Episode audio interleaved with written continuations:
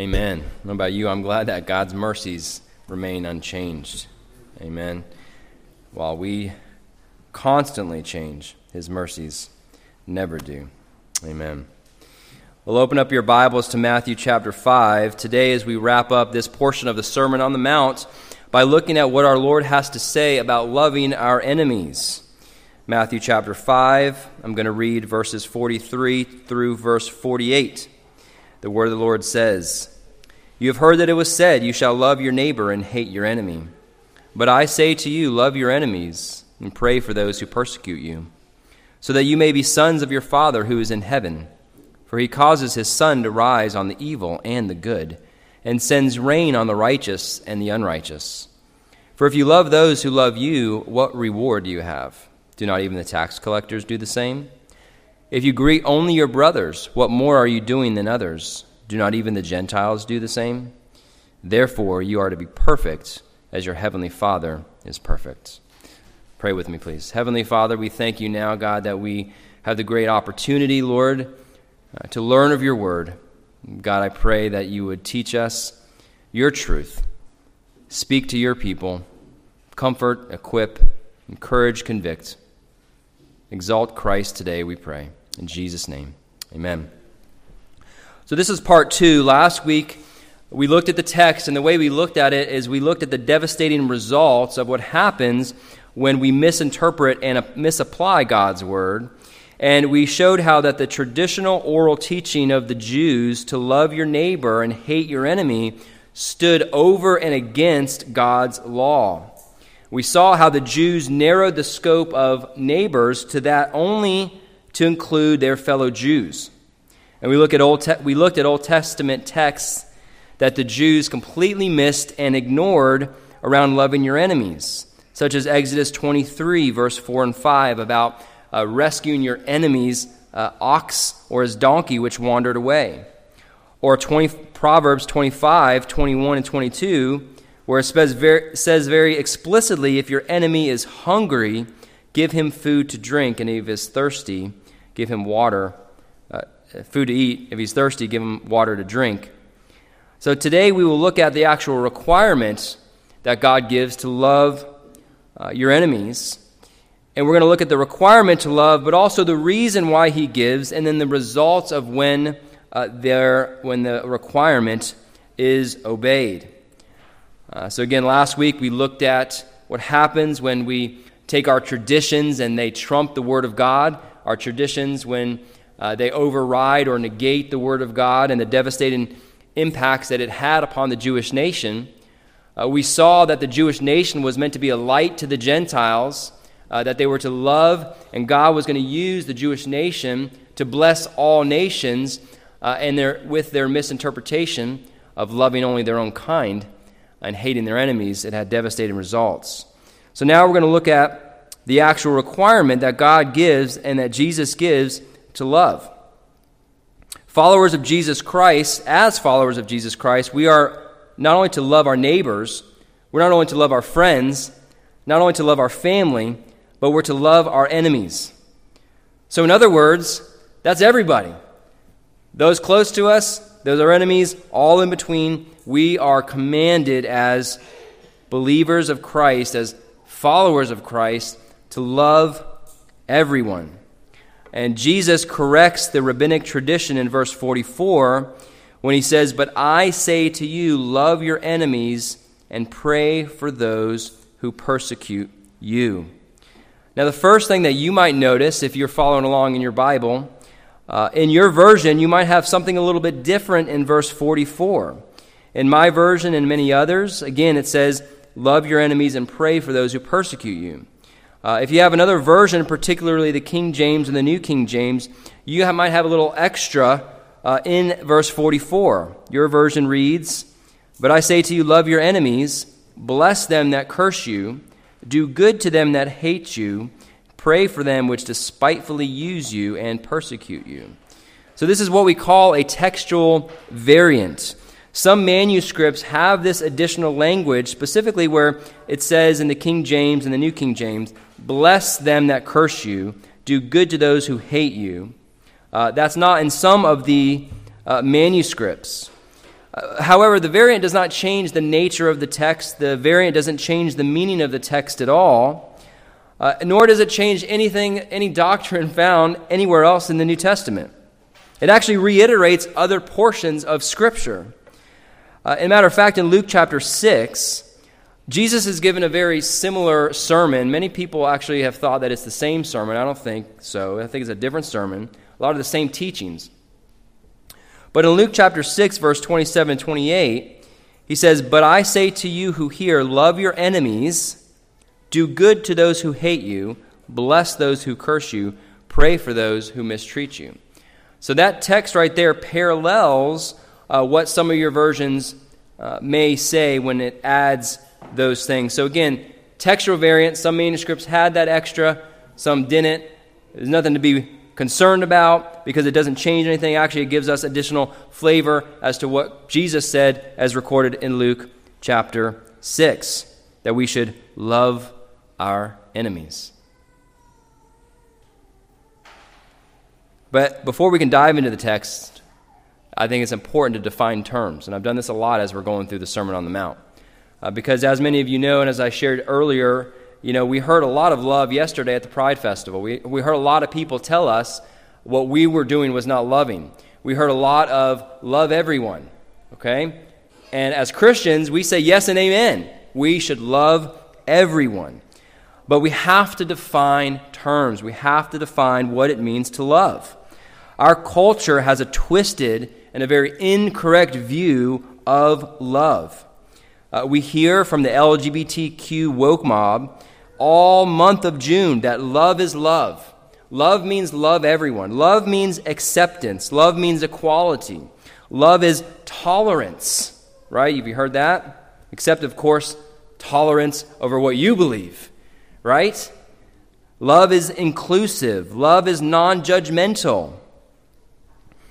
But in their, in their humanistic, uh, secular, and anti God worldview, they define love in terms that are not comporting with the Bible.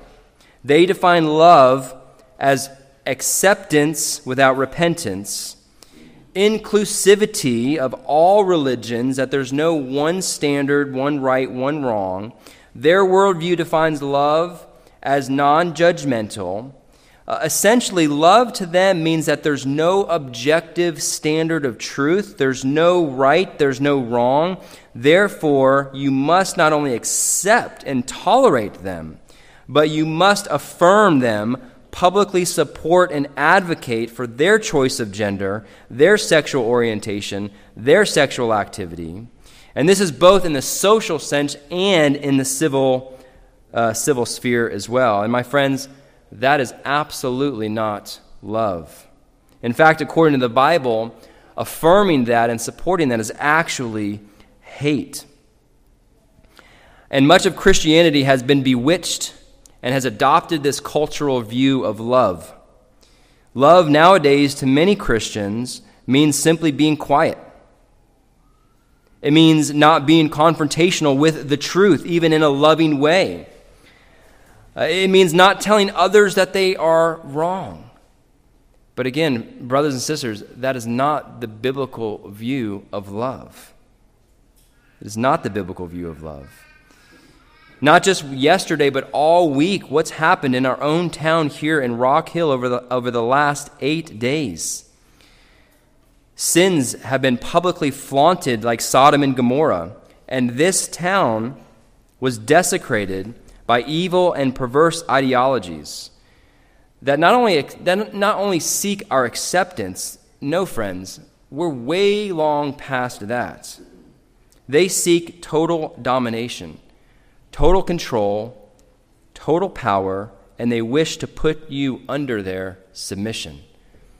Why do you think they parade a flag? Why do you think they have those flags? It's not about acceptance, my friends. We're way past that. And during the last seven days, what message do you hear from Christians, from churches, from pastors? Pretty much nothing. Crickets. Just, just ignore them. Just pray for them. There, there's no sense of speaking about it. You know, by the way, look at our VBS over here, shiny object. Just look this way. Don't look that way. Just ignore. Don't go to Rock Hill. Don't go downtown. Just avoid that at all cost. And look, I'm not saying anything against VBS. I'm just using that as an example. Um, and that's the message. Just ignoring them is loving them. Just pray for them. Just, just leave it to God. But my friends, that is not love. Love, according to the Bible, is inclusive of speaking the truth, even when the message is rejected and reviled. Apathy is not love, my friends. And that's why it's so important that we constantly renew our minds with the Word of God because we don't even know how much we're being affected by the culture. It's very important, friends, that we, we take the battle over definitions and terms. You see, the culture likes to take things like this, like love, which everybody, not defining love, but everybody, most people believe love is a good thing. So the culture likes to take terms, biblical Christian terms, and redefine them and then use it against us. They're actually using our worldview against us to say we're not loving. You understand what I'm saying? We need to take the fight and redefine terms that the culture has grabbed. That's why it's so important. We have to be in the Word of God. We have to be renewing our minds so that we can understand what these things mean from a biblical perspective. Uh, love being one of them. You see, we are to speak the truth in love, and apathy is not love. And many people, many Christians, fear man to such a degree that they keep quiet. And then they give the excuse that they're showing love by their apathy and by their quietness. But like I said, love is inclusive of speaking truth. We are to speak the truth in love, Ephesians 4 15. And we see examples of this throughout the Bible. John the Baptist, he did not remain quiet when public leaders were in sin, but he rebuked Herod publicly. Was that loving? I think so. The prophets, they did not remain quiet when the entire nation was being desecrated by false gods, false worship, and injustices. No, they didn't remain quiet, but they had the Word of God, and they proclaimed the Word of God even to a people who absolutely reviled and rejected it. I consider Jeremiah when in Jeremiah 20, when he talked about being a laughing stock in verse 7 of, of chapter 20. He said, I became a laughing stock all day long Everyone mocks me. Why? Because he said, Thus saith the Lord, and nobody heeded the call.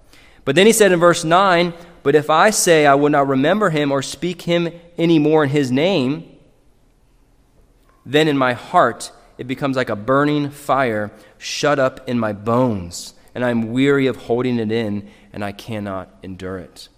See, Jeremiah had the Word of God, and he said if he held it in and tried to ignore it, it would be like a fire shut in my soul. I can't do it. I have to. As Paul said, Woe to me if I don't proclaim the gospel. And friends, that's the type of attitude we should have as Christians. Whatever context of life God puts you in, we have to understand that loving includes loving indeed, but also includes loving with our words, by speaking the truth in love. And Paul, the apostle, he didn't remain quiet when rebuking the sins of the churches, did he? Or calling out false teachers by name. This was not separated from loving them. It wasn't like Paul's loving them over here, but then he has to do this rebuke and he has to call them out and you know, that's hard, but it had to be. No, it's not exclusive. They're not mutually exclusive. As a matter of fact, Paul actually references his strong rebukes as his way of loving the church of Corinth. In the second uh, epistle in Corinthians, Paul actually references another severe rebuke letter that he sends them sometime after 1 Corinthians and sometimes before 2 Corinthians. He references this letter in 2 Corinthians uh, as a letter that was harsh. And in chapter 2 and verse 4, he says, For out of much affliction and anguish of heart I wrote to you with many tears, not so that you would be made sorrowful, but that you might know the love which I have, especially for you. Paul, in anguish and in tears, is writing this letter of strong rebuke. We think 1st and 2nd Corinthians were strong rebukes. We don't have this letter in between, but that was an even stronger rebuke in my estimation. And he said, out of anguish of heart, he, he wrote with tears, and he said he did it to show the love which he had for the people in the church of Corinth. They were not mutually exclusive. He actually describes it as this was the way to love you was to call out your sin. And many people today, even light corrections, even, even alluding to, to receiving if somebody says you're wrong about anything. Oh, we get all, oh, can't, can't, who's he? Tell me how about go see if scripture if it's true and then repent if it's true and then praise God that you were rebuked by a brother or sister in Christ. But no, today any type of correction with the Bible is twisted as some sort of uh, authoritative, you know, abuse or something like that. But no, it's actually loving uh, to encourage and exhort with the word of God and even yes, correcting. What about Paul opposing Peter to his face because of his hypocrisy? And showing partiality to the Gentiles. You recall Peter would eat with the Judaizers and refuse to be seen with the Gentiles, causing much confusion for the gospel. Paul rebuked him not privately, but publicly, in front of everyone. Was this not done because of Paul's love for Peter and Paul's love for God, for the Gentiles, for the gospel? Absolutely. Absolutely. So, friends, we cannot divorce love from correction. We cannot divorce love from rebuke, from speaking the truth amidst possible persecution. It's not an either or, it's a both and. It's a both and. We are to love in both deed and words. Jesus even says, Whom he loves, he rebukes and disciplines. Revelation 3:19. We must renew our minds with the Word of God to understand the truth of what love is according to the Bible. We must. So turn briefly, before we get into our text, uh, to 1 Corinthians chapter 13. Uh, 1 Corinthians chapter, I actually read this, I tried to read it uh, yesterday. Uh, we all know this chapter, it's the love chapter, 1 Corinthians 13. What I noticed about 1 Corinthians chapter 13 is there's actually more is nots than is. Uh, most of these are love is not this, love does not do this. Uh, but we're not going to uh, exposit the whole chapter, but if you just look at verse 4, I'm going to read a few verses and kind of point out a few things. Because again, we want to have a biblical view of love to bring into the text. That's why it's so important to have a, a well versed, well rounded uh, theology with God's word, so we're not adapting these cultural ideas and bringing them into the text. We want the biblical view of love. Love is patient, verse 4. Love is kind and is not jealous. Love does not brag and is not arrogant. Love does not act unbecomingly. It does not seek its own, is not provoked, does not take into an account a wrong suffered. Listen to verse 6 does not rejoice in unrighteousness, but rejoices with the truth. Bears all things, believes all things, hopes all things, endures all things. Love never fails. Verse 6 sticks out to me. Love does not rejoice in unrighteousness, but rejoices with the truth. I find it interesting that Paul contrasts unrighteousness, or your version might say wickedness, evilness. Love does not rejoice in unrighteousness. And, friends, what's the standard of unrighteousness? God's word. He contrasts wickedness, evilness, unrighteousness, not with holiness, not with what we would think the opposite of unrighteousness would be, but he contrasts it with the truth. I find that very interesting. That he says, Love does not rejoice in unrighteousness, but rejoices in the truth. Why does he contrast the two? Well, friends, when we rejoice in the truth as God has uh, proclaimed in His Word, when the truth is proclaimed, accepted, and rejoiced in, then unrighteousness is dampened, wickedness is rebuked, and God uses it to bring people to Himself. And this, my friends, is love. This is love. To love God and to love our neighbor, we need to be people who proclaim and rejoice in the truth that's found in God's Word, come what may.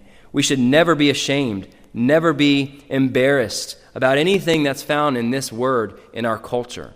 It is the truth, it is the one and only objective standard of truth, and we need to be people who love our neighbors so much in a way that we rejoice in the truth, whatever persecution might come.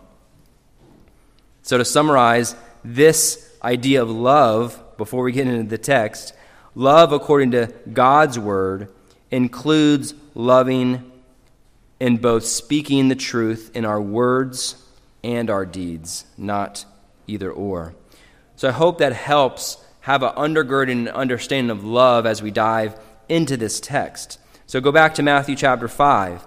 Jesus says to love your enemies and pray for those who persecute you. So the requirement is to love. Very simple. We are required as God's people to love not only our friends and family and those we like, we are required to love our enemies. He says it very plainly.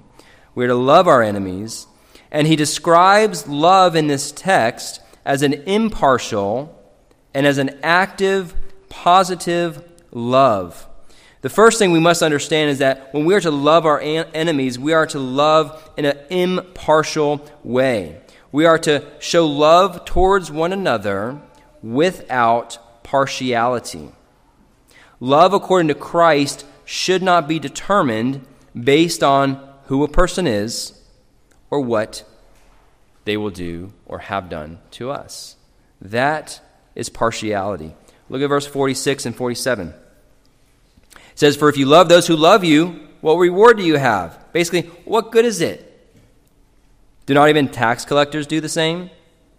If you greet only your brothers, what more are you doing than others? Do not even Gentiles do the same? So Jesus is saying, hey, if you're only loving the people that love you, what, what, what good is that? Even, even, the, even the tax collectors do that. Now, when you hear tax collector, that not, may not invoke an emotion that it would have invoked upon the people that were listening to Jesus during that time. Tax collect- collectors were the scum of the earth. They were traitors to the nation of Israel because they turned their back on Israel and started to do the Romans' bidding by taxing people unjustly. So they hated tax collectors. Same thing with Gentiles. We kind of gloss over that and, and understand that this would have invoked a, an emotion during the time that we can't understand today. Okay? Uh, so it's going to be kind of hard for us to, to think about it, but I want to rephrase this, if you will, in a matter that may invoke the same emotions upon us. Uh, so I could say if you love only those in your circle, to God, it's no better than those who flaunt their sins like Sodom and Gomorrah, for even the LGBTQ community loves each other. Let that sink in for a minute. They even love, we saw them love each other very well yesterday. And God says if you're loving with partiality, if you're showing partiality, you're only loving those in your inner circle, your friends and your family. It's no better than those people because even they love themselves. Well, to illustrate this even further, turn with me to James chapter 2. James chapter 2. And he addresses this uh, sin of partiality. And this is where he actually um, calls sin partiality. James chapter 2.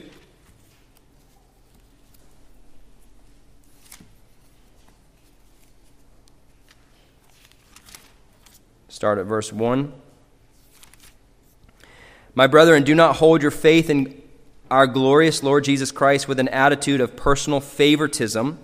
For if a man comes into your assembly with a gold ring and dressed in fine clothes, and there also comes in a poor man with dirty clothes, and you pay special attention to the one who is wearing the fine clothes, and you say, Sit here in the good place. And you say to the poor man, You stand over there, or sit down by my footstool. Have you not made distinctions among yourself and become judges with evil motives? Listen, my beloved brethren, did not God choose the poor of this world to be rich in faith and heirs of the kingdom which he promised to those who love him? But you have dishonored the poor man. Is it not the rich who oppress you and personally drag you into court? Do they not blaspheme the fair name of which you have been called?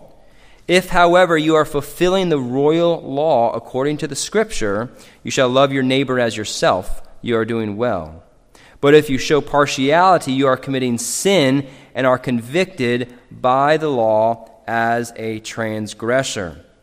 After James describes pers- uh, partiality, he then says, however, in verse 8. However, or on the other hand, okay, don't show partiality. On the other hand, if you're fulfilling the royal law, which says you shall love your neighbor as yourself, you are doing well. But if you're showing partiality, you're committing sin.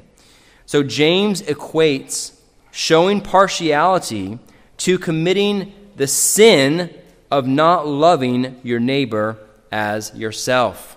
So, again, the way that we treat others, the way that we love our enemies and love others, should not be dictated based upon who the person is or what the person has done to you. Uh, here's a good rule of thumb to ask yourself in situations with dealing with others would I treat this person the same way I'm treating them if they were a loving friend or a close and loving family member, or if they were someone I love and like very much? Well, if the answer is no, you are treating them differently or worse because of who they are, what they are, or because what they've done to you, then you're committing the sin of partiality.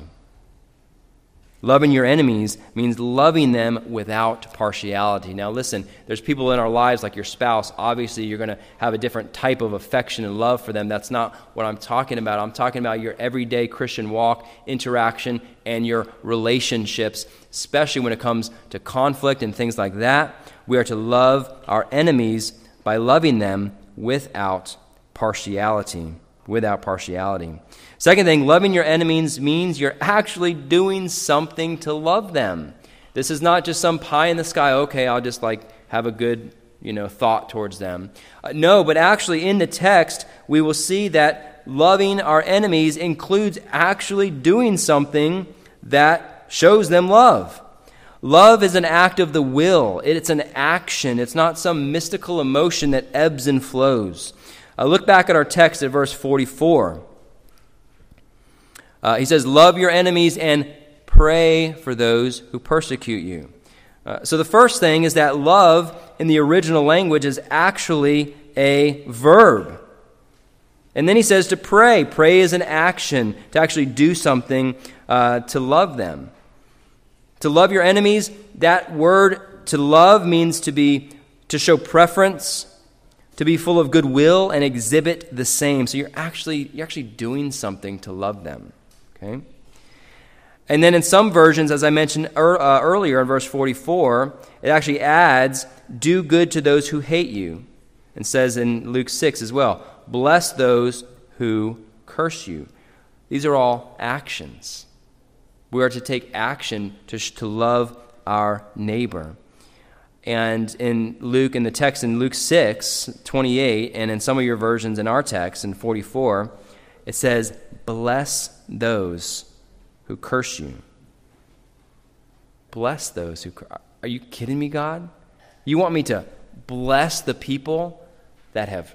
we're not talking about just someone cursing you to your face, someone who's actually shown harm towards you, reviled you, slandered you, and has mistreated you. He says to bless them. Now, this word to bless, it's more than just, oh, may the Lord bless them. That's not what the word meant to them. And we want, when we're studying the Bible, we want to make sure we understand the historical surroundings. So, to bless your enemies, you understand that word in the original Greek means to invoke a benediction, a blessing and a praise upon the other. Uh, this word is used, uh, was used in the Greek Septuagint in the Old Testament when God would actually bless. Listen to this. The Aaronic blessing in Numbers 6:24, you know where it says, "May the Lord bless you, may his face shine upon you."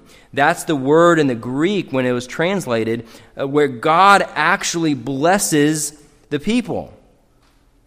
Now Jesus is saying he's commanding us to bless our enemies. To invoke a blessing to actually bless them in the name of the Lord. Jesus is saying, Bless your enemies, bless those who curse you, bless those who mistreat you, those who slander your name, those who hurt you, bless them, those who have abandoned you, bless them. Those who turn their backs on you, bless them. Those who gossip about you, bless them. Those who slander your name and have walked out on you, bless them. Bless those who have sought your demise. He says, Bless them. Bless them. Do not curse them. Friends, this hits, I think, home with a lot of us, does it not? And let me ask you, when was the last time you actually prayed for and blessed those who are considered your enemies? Those who have reviled your names, those who have shown hatred towards you and mistreated you. When was the last time you actually invoked a blessing upon them and prayed for them? That's the demand that Jesus gives here. And you might think this is, this is too much. I, I can't do that. Uh, that's the point. God's perfection, God's standard, we can't hold to it perfectly. And that's where we repent and God works in our heart so that we can do it by the power of the Holy Spirit. Look at verse 47. It says, If you greet only your brothers, what more you're doing? Again, cultural context. When we greet somebody, hey, how's it going? That's a greeting, right? In that day, a greeting was much more than a hey, how you doing? A greeting literally meant to embrace somebody, to accept them, to salute them. It was actually a sign of showing honor towards another. To greet another in that day, you were actually showing great respect and adoration. It was more than just saying, hey, what's up? We are to greet even our enemies. Okay? And not to mention, it's not in the text, but there's an undergirding requirement here when it, when it comes to this, loving our enemies, and that's forgiving our enemies. We are to forgive our enemies. We can't love our enemies and bless them if we're not forgiving them for the things they've said and done to us. So that's the requirement, folks. Uh, that's the standard of God's holiness uh, to not only love our friends, but to love our enemies. Now, so now let's look at the reason for the requirement. Why are we to love our enemies? I want to show you three reasons Jesus gives us for loving our enemies. And the first reason we ought to love our enemies is so that we would reflect the character and nature of our Father in heaven. So that we would reflect the character and nature of our Father in heaven. We see this in verse 45. After Jesus says, Love your enemies, he says, So that, he gives us the reason, so that you may be sons of your Father who's in heaven. Now, it's not a conditional statement. It's not, hey, if you love your enemies, you're going to be saved. No, he's saying, so that you're going to show the very character and nature of God when we love our enemies. Children reflect their parents' nature. Parents, Amen? You want to get to know somebody? Get to know their kids. They reflect the good, the bad, and the ugly, do they not? Parents reflect their, nat- their, their children reflect their parents' nature. As God's children, we must reflect his attitude, his character, and his conduct. And because God loves his enemies, we must do the same. The theologian John Murray on this passage said, The ultimate standard of right is the character or nature of God. The basis of ethics is that God is what he is, and we must be conformed to what he is in holiness, righteousness, truth, goodness, and love. These are the communicable attributes of God. And because He is the standard of righteousness, we must reflect who God is. We must, as His children, reflect His nature. And this includes His goodwill towards His enemies. His goodwill towards His enemies. The second reason we ought to love our God, or excuse me, love our enemies, is because it shows the world that we are different. Christians must be different people. Loving our enemies is the antithesis of the world's view of love. And believers, we are to be different, we're to be unique, we're to be in the world but not of the world. We are, in fact, new creatures if we are in Christ. I am crucified with Christ.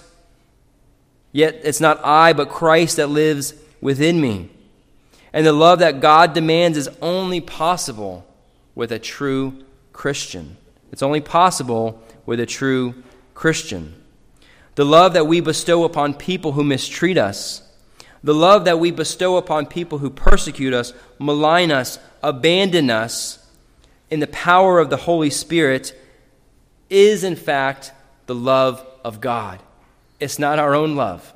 This is how we show that we are a people who are different. We've been regenerated by God because when we show love towards those who have mistreated us, it is not our love because we cannot do it. It is not in our sinful nature, out of our own love, loveful heart. We can't do that. So when we not, don't revile evil for evil, when we, re, when we return good for evil, it's actually God's love that that person is getting. You get where I'm going. You get what I'm saying. Okay? So now they've just experienced the people who have reviled and mistreated you, they've experienced the very love of God that God works through you and I. It's not natural, it's a supernatural. Uh, earlier in the sermon, he said, Let your light shine before men so that what? They would see your good deeds and glorify your Father in heaven. And this is how we let our light shine before men. When they see we are uniquely different, it opens up a door to speak the truth to them in love. When those around us see us bless our enemies and pray for those who mistreat us, it makes them scratch their head like, what is wrong with this person? Why are they loving this person and actually praying for them and asking God to bless them when they've done such horrible things or said such horrible things about them? And it opens up a door for the gospel to then come forth. And God will use it to soften the hearts of those around us and open the door to the gospel. Friends, but the key here is the key in this part is to give glory to God and not take your own glory. When people see your light shining and they see, wow, they're, they're blessing people even though they're being talked badly about, you have to give God the glory. You can't just say, oh, thank you. Because what the world does, and I've experienced this being in the corporate world for so long, is that what the world does is then they'll exalt you and your character. They'll say, oh, yeah, well, you're such a good person. Wow, I can't believe you did that. You're so good. And friends, if you keep your mouth shut, You've just exalted yourself. So when the world sees your good deeds, my friends, you must, it's so vital, so important that you give glory to God. You say, well, thank you, but really it's not me because if it was me, I probably would have cursed that man back. But by the grace of God, it's His working in me, and it's actually Him doing it through me, so I give all the glory to God. And that is how you let your light shine before men. That is what opens the door for the gospel. Uh, the third and final reason why we ought to love our enemies is because God Himself is loving towards His enemies. This kind of carries over from the last one. But look at verse 45. It says, in the middle of the verse, it says, For He causes His sun to rise on the evil and the good, and sends rain on the righteous and on the unrighteous. Well, this text kind of refers to what many theologians uh, call common grace. Uh, it's clearer in Psalm 145 9, where it says, The Lord is good to all, and his mercies are over all his works. So, although sinners are awaiting the wrath of God if they do not repent, God still graces them with the beauty and the blessing of His creation. And look what it says in the verse it says, He causes His sun to rise on the evil and the good. So when it rains on your garden, it rains on your heathen neighbor's garden. Uh, even though, again, if they don't repent, they're going to suffer the wrath of God, God actually blesses them with the same blessings of His creation that He does for you. Yet, furthermore, we see in the text that God uh, not only loves his enemies by gracing them with creation, but he also loves his enemies by dying for them. Right? Take, for instance, you.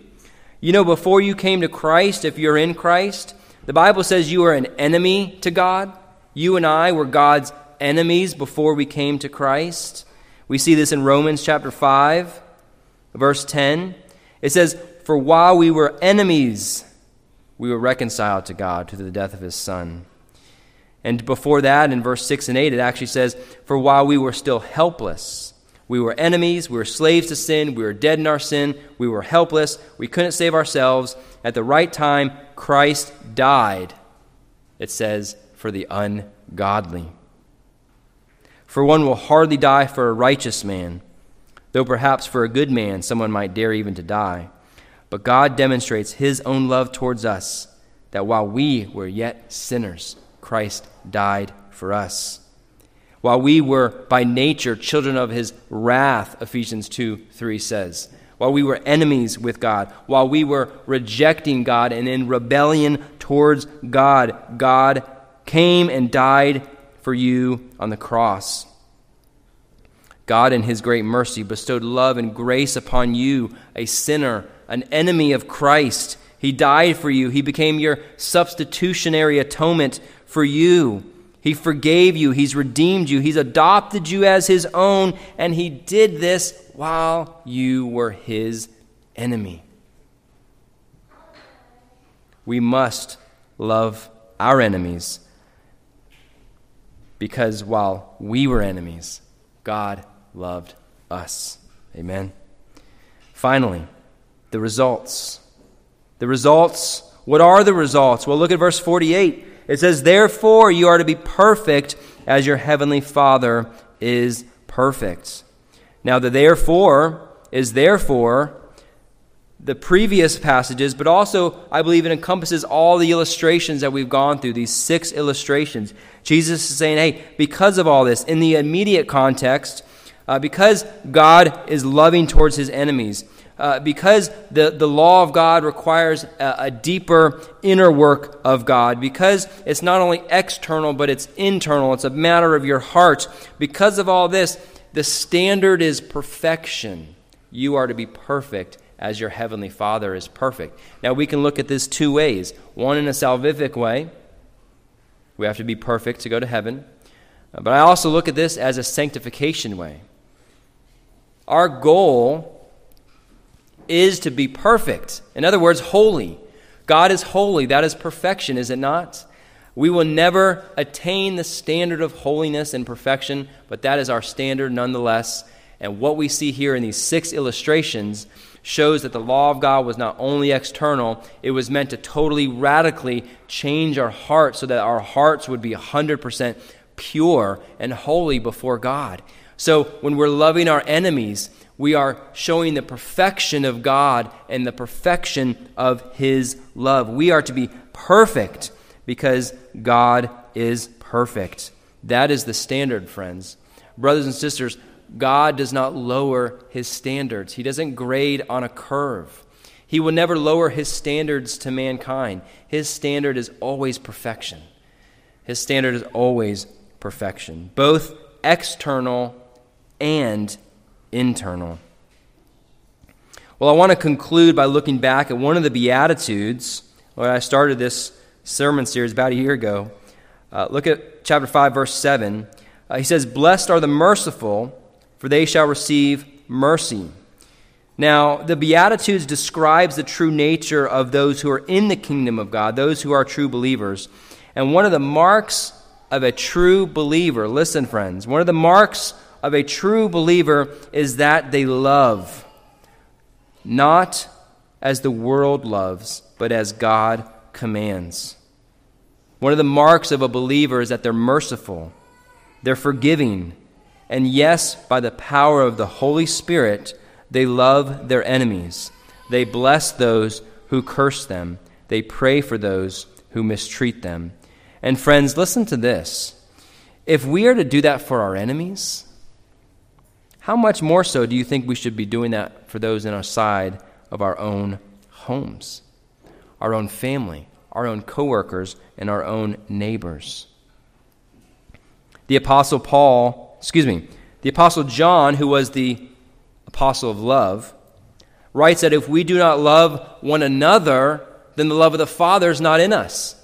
It's safe to say that if there's not a mark of love in a, someone who professes Christ, then it's valid to question if they're even saved. If there's no love in the hearts for, towards others, and again, it's a sanctifying work, yes and amen, uh, but I can't ignore the scripture. He says, if you don't have love for one another, the love of the Father is not in you. Uh, the whole book of First John is a good test he actually uses tests of love to test ourselves to see if we're in the faith.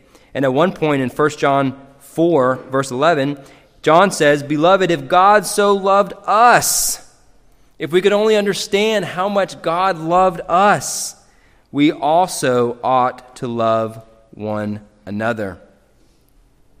Consider the great love with which God has bestowed upon you, friends. What great mercy, what great grace He's bestowed on you, becoming your sin bearing substitute, suffering the wrath of God that you and I are due. Friends, meditate upon that until it affects your soul so much to when you're offended by word or whatever that you understand the love of God for you has been so great. How could I even get offended? How can I return insult for insult when I deserve so much worse than how that person talked to me or about me? Let that fuel fan the flames. Let the love of God fan the flames of your heart so much that it, that it is the, it's the engine that drives the caboose for you to love even your own enemies. And when you fail, because you will, repent, turn to Christ once again, come back to your first love God will cleanse you, and then He'll give you another opportunity because He is a God of love, and He will sanctify those who He calls out of darkness. Well, I want to share a story with you to conclude that illustrates this type of love love for your enemies. Many of you know the story of Corrie ten Boom. Her and her family saved hundreds of Jews during the 1940s, during the Holocaust uh, by, by creating a hiding place inside of their home where they hid Jews as they were fleeing uh, Hitler. Uh, they were Dutch Reformed, they were not Jewish, but they were hiding Jews as they were fleeing. Uh, herself, her sister, and her father were arrested and placed in a concentration camp. Her father and sister died, and Corrie made it out on actual a clerical error. It was actually a mistake that she was uh, let out and days or weeks later, the remaining women in her camp were sent to the gas chamber. Uh, Corrie ten Boom wrote in her book, The Hiding Place, uh, she talks about a story when years after being in that concentration camp, and if you haven't read the stories, I encourage you to do so. Uh, it, it, it was unbearable to, to read and to understand how despicable the conditions were in the concentration camp, and she was there for a very long time very long time. Uh, but years later, after she was out, she would go out and she would speak about the truth of God and salvation in Jesus Christ. Uh, years later, she met at one of the places she was speaking, she actually met one of her enemies face to face who didn't know who she was.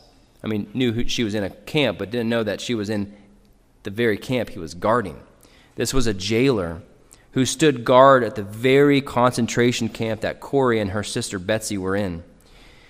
And she tells the story about meeting this jailer who was an enemy, these jailers would mock them and do despicable things to them. Can you imagine meeting your enemy like this face to face? She says in her book, quote, It was at a church service in Munich that I saw him, a former SS man who had stood guard at the shower room door in the processing center. He was the first of our actual jailers that I had seen since that time. And suddenly it was all there, meaning in her mind. The room full of mocking men, the heaps of clothing, Betsy's, her sister, pain blanched face. He came up to me as the church was emptying, beaming and bowing. And he said, How grateful I am for your message, he said. To think that, as you say, he has washed my sins away. His hand was then thrust out to shake mine. And I, who had preached so often to the people the need to forgive, kept my hand to the side. Even as the anger, vengeful thoughts boiled through me, I saw the sin of them. Jesus Christ had died for this man. Was I going to ask for more? Lord Jesus, I prayed, forgive me and help me to forgive him. I tried to smile. I struggled to raise my hand. I could not. I felt nothing, not the slightest spark of warmth or charity. And so again, I breathed a silent prayer Jesus, I prayed, I cannot forgive him. Give me your forgiveness. As I took his hand, the most incredible thing happened, she says. From my shoulder along my arm and through my hand, a current seemed to pass from me to him, while into my heart sprang a love for this stranger that almost overwhelmed me. And so I discovered that it was not on our forgiveness any more than on our goodness that the world world's healing hinges, but on his. When he tells us to love our enemies, he gives, along with the command, the love itself. End quote. Corrie could only love her enemies because the love of God had been shed upon her heart. Friends, have you been a recipient of this love?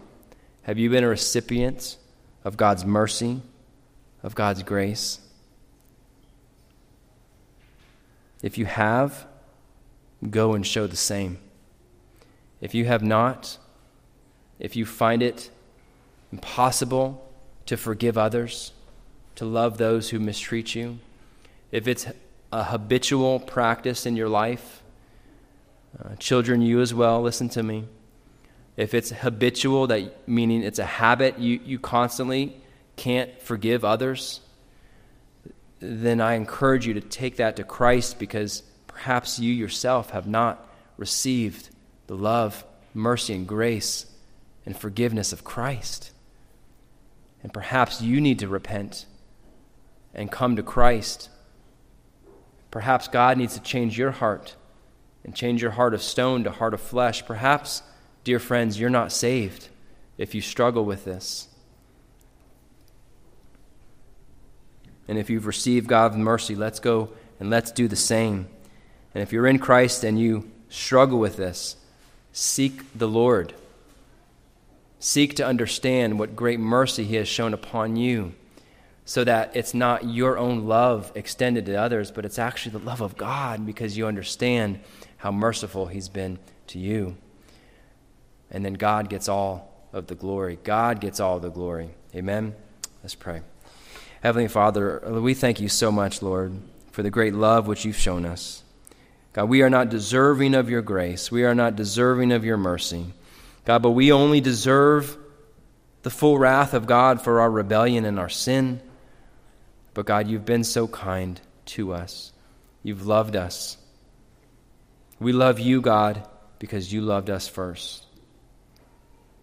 Lord, I pray now, God, that if there's those here today listening or here God, that ha- live in a habit of non- unforgiveness, bitterness, um, returning evil for evil, insult for insult, not loving those who mistreat them. God, I pray that you would work in their hearts, God. If they're not in Christ, Lord, bring them to repentance and faith.